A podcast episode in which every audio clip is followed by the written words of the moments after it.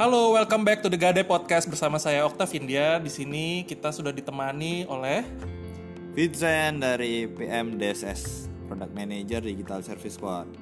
Oke, Mas Vincent ini uh, yang biasanya mengurus soal PDS nih, teman-teman. Nah, tapi hari ini Mas Vincent akan membantu kita menjadi narasumber mengenai social engineering. Mas Vincent, social engineering itu apa sih?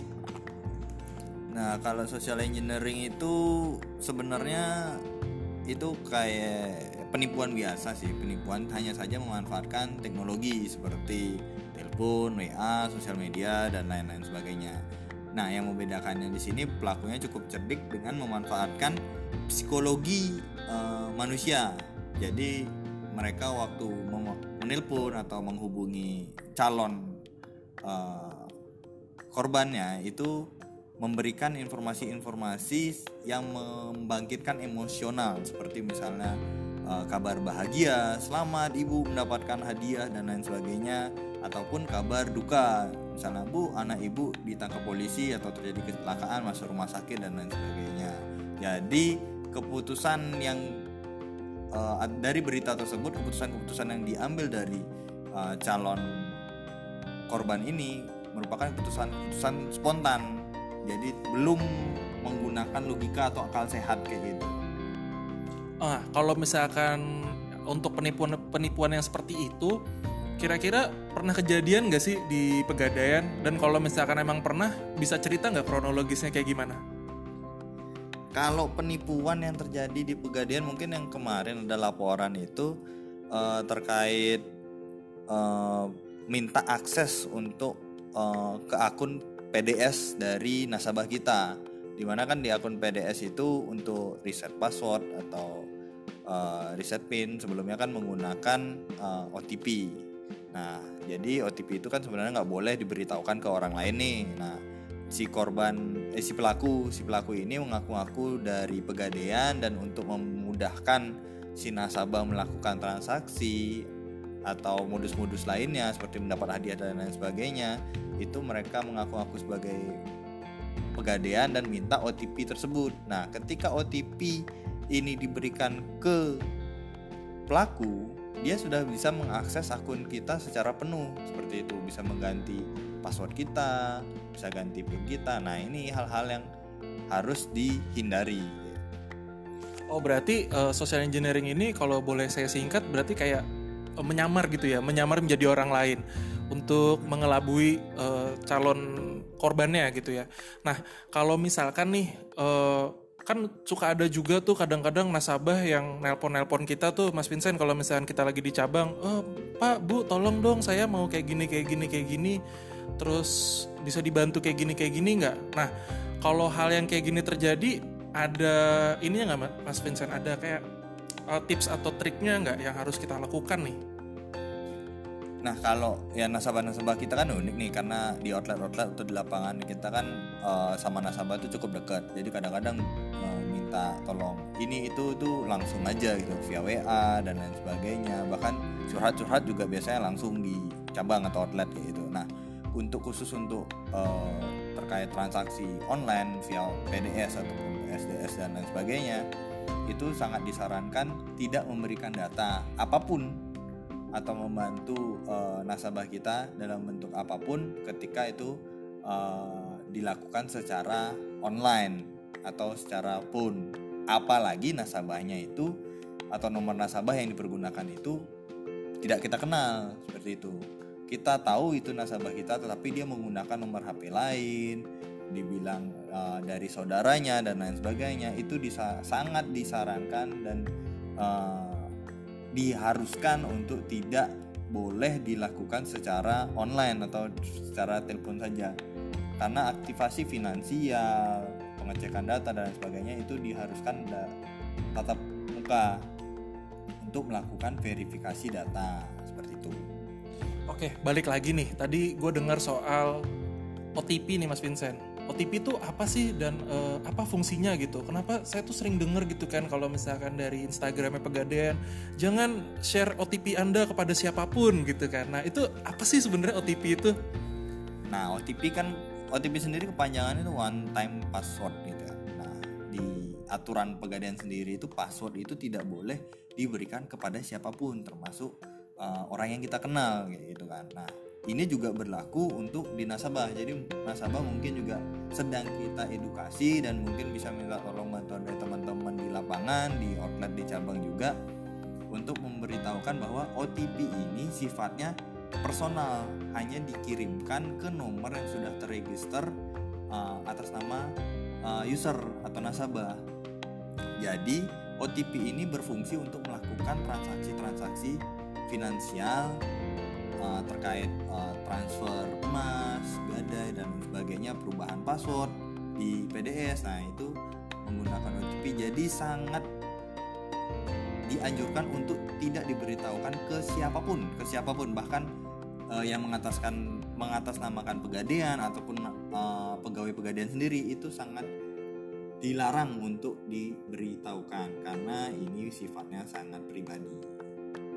Oke, kalau misalkan gitu, coba nih kita lebih dalam ya mengungkap masalah kasus social engineering gitu. Kan kadang-kadang kalau misalkan loadnya di cabang itu kan misalnya lagi penuh penuh banget ya. Udah kadang-kadang kita sampai keteteran tuh, yang mana duluan nih nasabah. Nah, terus tiba-tiba ada telepon masuk nih Mas Vincent, kayak Bu, saya dari sini-sini itu loh uh, data apa uh, kayak saya kenal ini loh yang dulu kayak gini yang pernah gadai ini yang pernah mengajukan pinjaman ini. Nah kadang-kadang kita kan nggak awas tuh mas Vincent kalau misalkan lagi di cabang kayak oh iya ibu ibu sebentar apa ya gimana? Uh, saya bisa bantu apa? Apa yang harus saya uh, perbuat gitu bisa untuk uh, menyelesaikan masalah yang ibu hadapi gitu kan. Nah ini pasti juga ada kaitan dengan service excellence gitu. Kita juga pasti di cabang kan pengennya mendahulukan dulu nih jah, apa uh, kebahagiaan nasabah lah bahasanya gitu. Nah kira-kira uh, ada peluang-peluang nggak sih kalau misalkan kita itu jadi lengah gitu. Nah kalau misalkan kita lengah, kira-kira hal apa yang harus kita lakukan nih untuk bisa mencegah hal tersebut gitu? Yang paling pertama yang sekarang harus dilakukan adalah coba dibaca lagi SOP-nya gitu. atau kita ingat-ingat lagi SOP dalam melakukan transaksi khususnya uh, dalam melakukan transaksi uh, digital. Aktivasi finansial uh, akses data uh, secara digital informasi data secara digital itu seperti aktivasi finansial ini biasanya uh, social engineering ini ini kan termasuk salah satu social engineering itu akan memanfaatkan psikologi manusia yang tadi bilang. Jadi dia mungkin aja dia datang nelpon uh, menghubungi outlet atau cabang sambil marah-marah gitu. Sambil bilang bahwa ini ada masalah ini itu ini itu atau mengatasnamakan ini gitu. Data-datanya mungkin benar tapi dipastikan lagi karena uh, salah satu dari tiga hal yang harus diverifikasi untuk memberitahukan atau meyakinkan kita bahwa ini memang benar nasabah kita itu adalah memastikan dari what you have, what you are, what you know. What you have itu adalah apa yang dimiliki oleh dia secara pribadi. Yang dimiliki masyarakat Indonesia secara pribadi adalah KTP ataupun buku tabungan emas. Itu kan spesifik tuh. Yang kedua adalah what you are. Siapa dia itu nah itu bisa kita lihat dari KTP-nya bener nggak fotonya ini sama wajahnya? Cocok mirip nih. Nah, yang terakhir adalah what you know. Apa yang dia ketahui.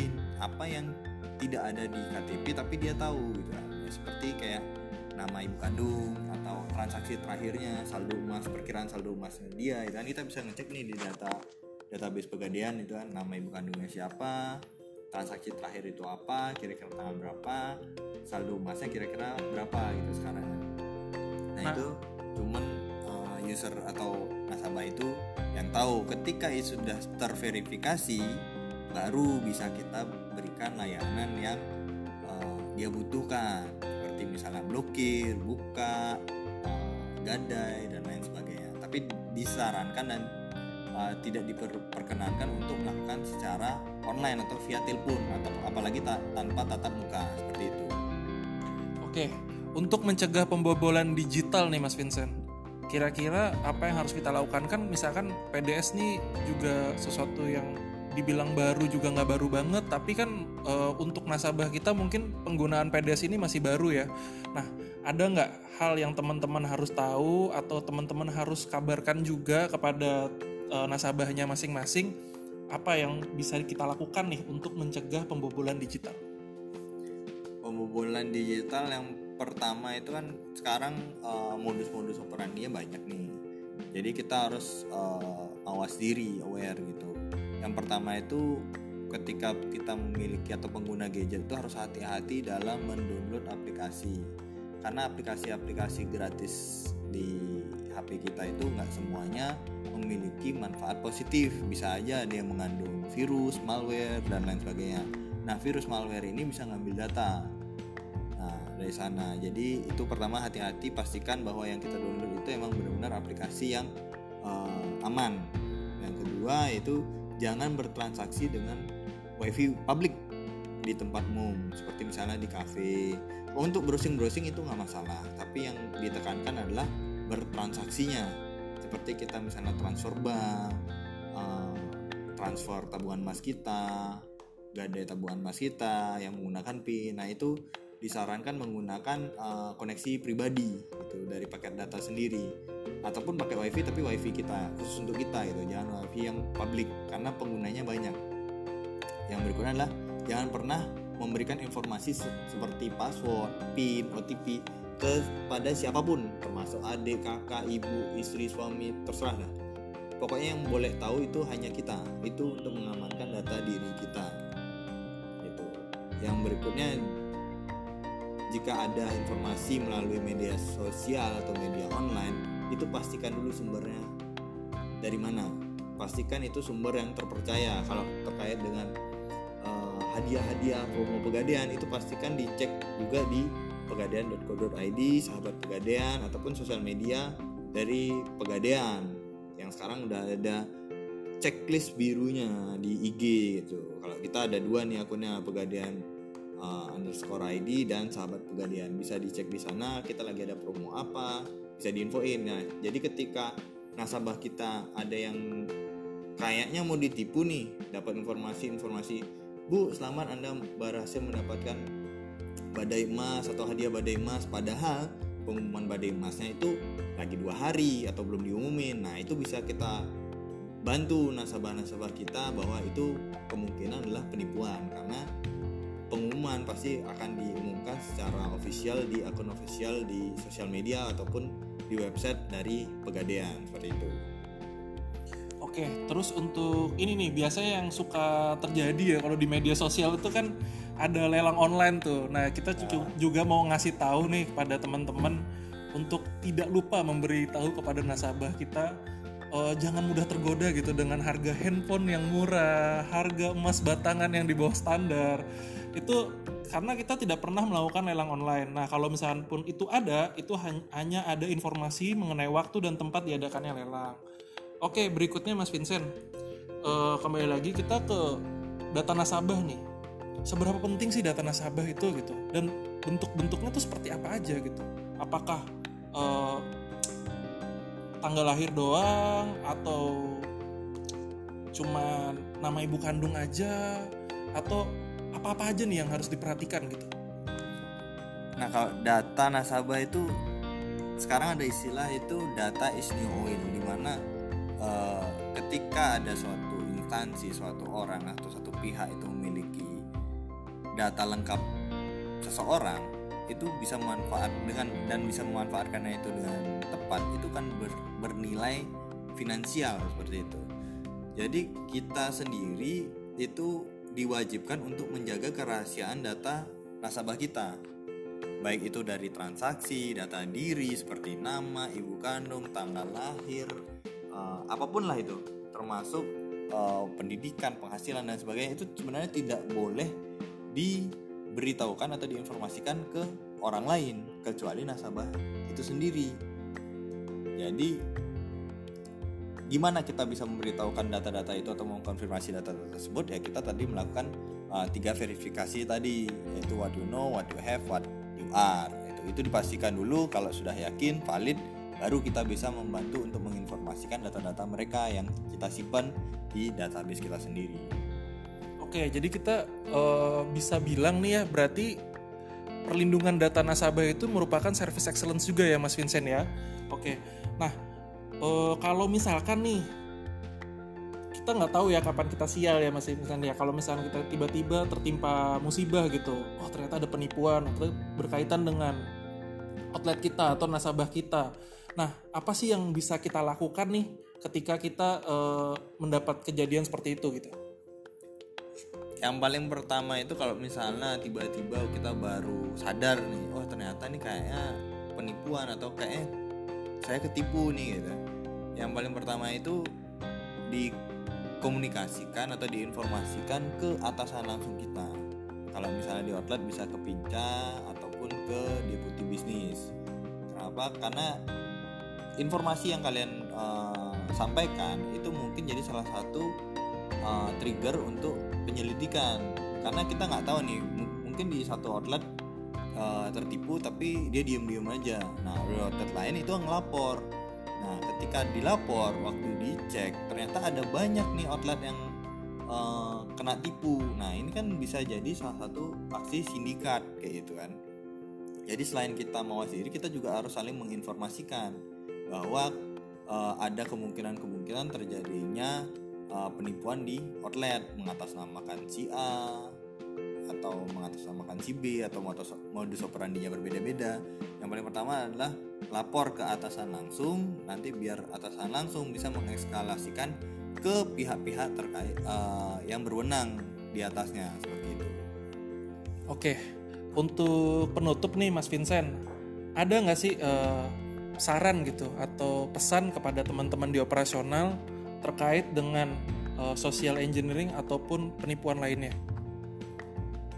Ya, uh, yang pertama itu ya tetap lakukan atau memberikan service excellent layanan yang terbaik. Jika nasabah membutuhkan bantuan, silahkan dibantu dengan pelayanan terbaik. Tetapi ingat dibatasi dengan aturan-aturan yang berlaku di pegadaian. SOP-nya tetap dipertahankan atau dijaga jadi ketika terjadi hal-hal yang tidak diinginkan itu masih dalam kaedah atau dilindungi oleh aturan pegadaian itu sendiri. Yang kedua adalah dalam hal social engineering kayak ini ya, termasuk social engineering nih jangan pernah memberikan data kepada orang yang tidak kenal atau yang emang tidak berhak untuk mengetahui data tersebut gitu. Jadi seperti melakukan aktivasi finansial, dia nanya misalnya data mereka di pegadaian seperti apa itu harusnya kita verifikasi terlebih dahulu. Kita yakini bahwa orang ini benar atau enggak dengan melakukan uh, tiga verifikasi yang tadi what you know, what you have, what you are itu harus diverifikasi terlebih dahulu baru bisa kita memberikan layanan yang sesuai atau yang mereka butuhkan. Dan jika ada hal-hal yang mencurigakan Kembali, silahkan langsung dikoordinasikan dengan atasan langsung untuk mendapatkan arahan langsung. Oke, terima kasih Mas Vincent. Nah, untuk teman-teman Sobat Gade, uh, tetap berhati-hati dengan segala kemungkinan yang bisa terjadi di operasional kita dan kemudian uh, tetap jangan jangan pernah memberikan data nasabah kepada siapa pun atau melakukan transaksi tanpa melihat nasabahnya gitu. Misalnya kan sering tuh ada yang telepon-telepon kita minta tolong. Nah, mungkin karena sibuk dan pengen cepat selesai terus dilakukan. Nah, kita harus tetap hati-hati di situ. Terus juga jangan lupa untuk saling mengingatkan nih. Kadang-kadang kan kita nggak konsen, tapi uh, kita bisa ngingetin teman kita nih misalkan kayak eh guys itu kayaknya Eh, nggak uh, bener deh. Nah itu saling mengingatkan juga pada teman-teman. Sekian uh, Gade Podcast episode Social Engineering. Semoga berguna bagi teman-teman di cabang, di operasional, di outlet di mana pun seluruh Indonesia. Salam transformasi.